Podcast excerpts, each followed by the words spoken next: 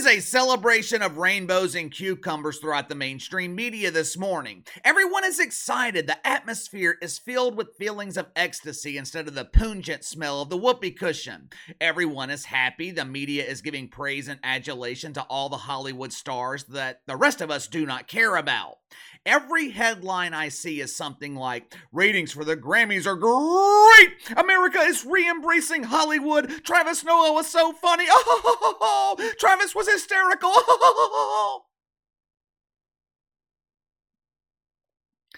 yeah, um I'm about to show you how hysterical Travis was. I suggest you hit the laughing gas because that is the only way you are going to think Travis was anything close to resembling comedy. When I was growing up, the Grammys were a big deal. Hell, there were a handful of award shows that were treated with importance. I just finished watching this documentary on Netflix about that song, We Are the World. Lionel Richie and Michael Jackson collaborated to write the song. They brought together the biggest pop music stars of the 1980s to record the song right after the American Music Awards. During the 80s and 90s, the AMAs, they were a big deal. The VMAs on MTV, they were a big deal the Emmys, the Billboard Music Awards. Well, KC, what about the Tony Awards? Yeah, no one ever gave a shit about the Tony Awards unless you were a girl named Tony. The Grammys, they have been responsible for some iconic moments in music over the years. I will never forget I think it was the 2001 Grammys where the coalition of rainbows they were protesting outside because Eminem was invited to perform at the show. Groups like Boys Named Joy, they were expressing their outrage over Eminem's lyrical content. Eminem completely diffused the situation by performing his song Stand with Elton John. Once the performance was over, Eminem and Elton John they joined together to display a platonic hug of affection. That happened what almost 25 years ago now. I've never forgotten it. Unfortunately, though, moments like that, they are no longer created at the Grammy Awards. Seriously, do you remember anything that happened at the Grammys last year? Do you remember who hosted the Grammys last year? it's the same huge embarrassing failure that hosted this year, Travis Noah. Matter of fact, Travis, he has been the host for the last four years. Why? I'm assuming it's because they can't find anyone else willing to host this dump. The media, they are celebrating the television ratings like the Grammys have bounced back from obscurity. Sunday night, while the rest of us chose to watch anything else, hell, I would rather watch the painfully boring Wolf Blitzer. Woof, woof, woof! I would rather watch Wolf Blitzer perform Staying Alive on CNN than be subjected to the garbage that is presented every year at the Grammys. Sunday night, almost 17 million people tuned in to watch the Grammy Awards. While that number isn't necessarily bad. If you look at the ratings history of this show, 16.9 million, it isn't all that great. It's damn sure not as good as the media's making it out to be. I don't know. I don't know.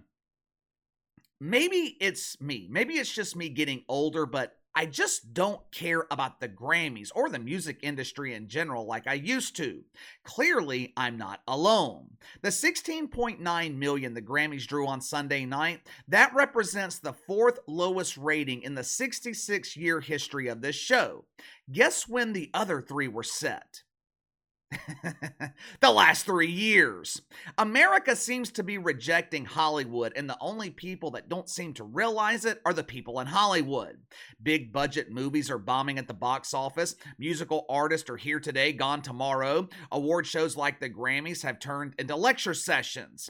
Now, although Sunday night although Sunday night wasn't overt with the shit fuckery, there were still a couple of lectures to be offered. But before I show you these clips, let's go ahead and get to the sponsor for today's video, my friends over at Angelic Imports. Gentlemen, one of the most dreaded days of the year right around the corner. This holiday had to be invented by a woman as a way of putting all the pressure on her man so he could show her how much he cares about her. Most years, you got to spend all this time thinking of that special gift that you're to get your wife or girlfriend for Valentine's Day. Not this year, because KC has done all the thinking for you. This year, get your wife some gourmet chocolate from Angelic Imports. The chocolate offered by Angelic Imports, this is not your average gas station candy. This is high class Gouffre chocolate, which is a German confection imported directly from the Swiss, French, and German border areas.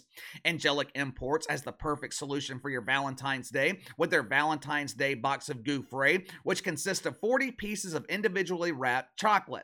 Angelic Imports is a veteran owned business founded by a retired colonel in the United States Air Force. So, not only are you solving your Valentine's Day problem, you're also supporting a proud member of our military. Click the link in the description below. Use my promo code behind the line to receive 10% off your first order with Angelic Imports. And as an added bonus, if you request it at checkout, they also send you free samples with your order. I'm not normally a big chocolate guy, but I'm not kidding when I tell you this is the best chocolate I've ever tasted. So give it a try. All right. For the fourth year in a row, the Grammys, they opened with a painfully, painfully boring monologue by Travis Noah. Since he left The Daily Show a failure in 2022, the Grammys are the only time of year where Travis makes his annual appearance in the mainstream. The other 364 days of the year, no one gives a shit about Travis Noah. But in fairness to Travis, I didn't waste my time watching his entire monologue.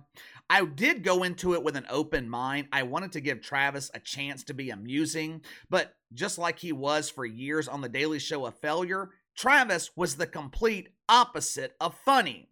He sucked so bad, he couldn't elicit laughter from Terry Crews, the nicest guy on the planet, the guy with a smile permanently etched on his face. This was one of the jokes, or lectures from Travis Noah. Watch for yourself.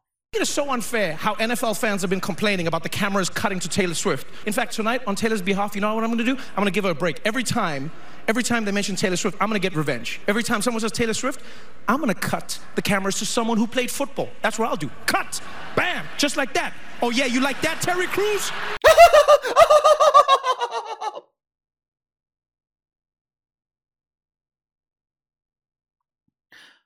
Are Hollywood writers still on strike? Is that really the best they could come up with? Look, it is incredibly difficult to be a stand up comedian. In my opinion, it is the toughest job in the entertainment industry.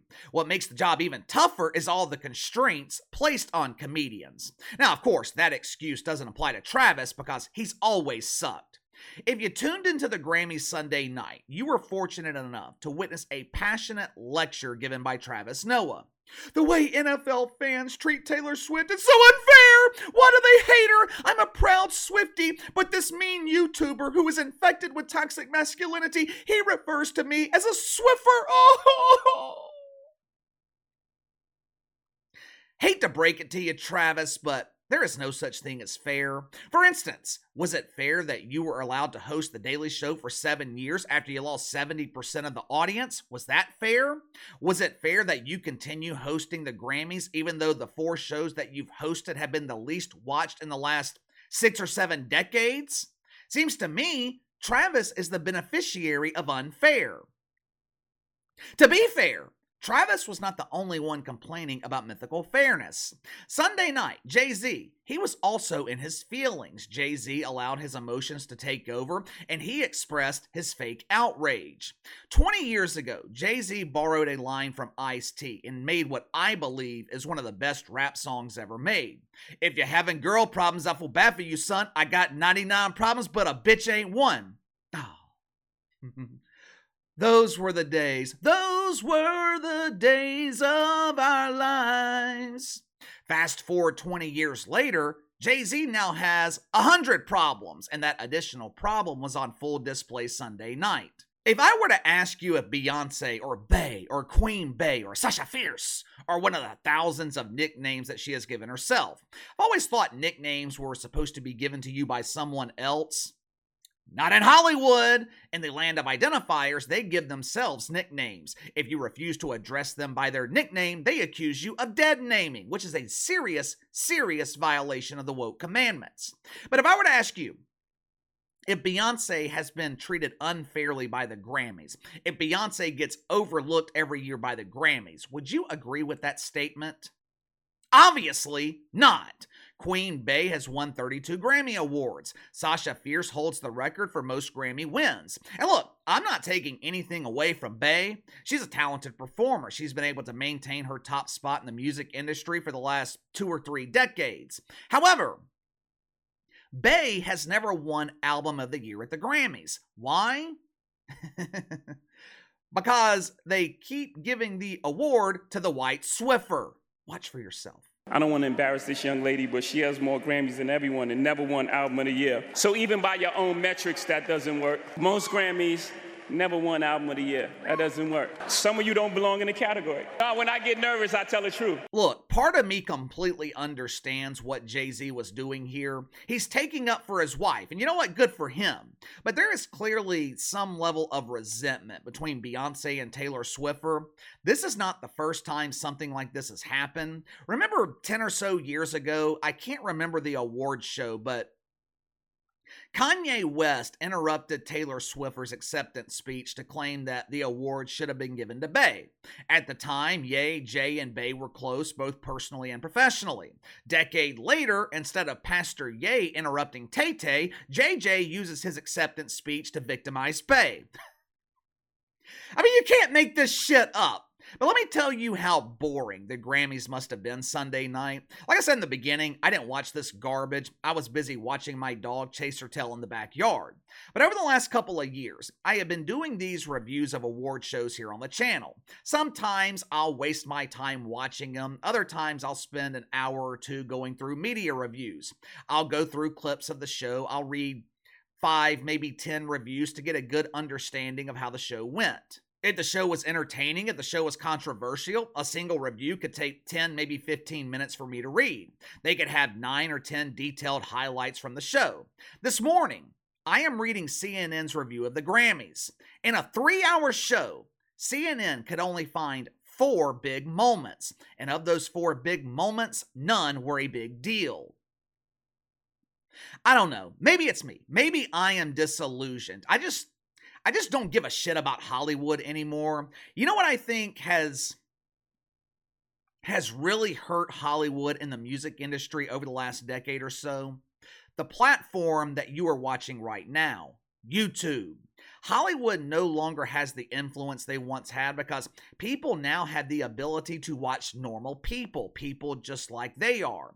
Record labels are no longer needed. Guy like Tom MacDonald can make millions of dollars independently in the music industry. You no longer need a major media company to build a platform. Your next door neighbor could be an influencer. Again, maybe it's just me maybe the Grammys are still a big deal. You let me know. 16.9 million people watched the Grammy Sunday night, fourth lowest rating in the history of the show. Did any of you guys happen to watch it? If so, what did you think? Was Travis Noah as bad as I saw? Give me your thoughts. Sound off in the comments below. Like, subscribe, share the video. I appreciate your support. Best way to contact me is by email at btlkc84 at gmail.com, kc underscore btl84 on Twitter. I'll see you guys later.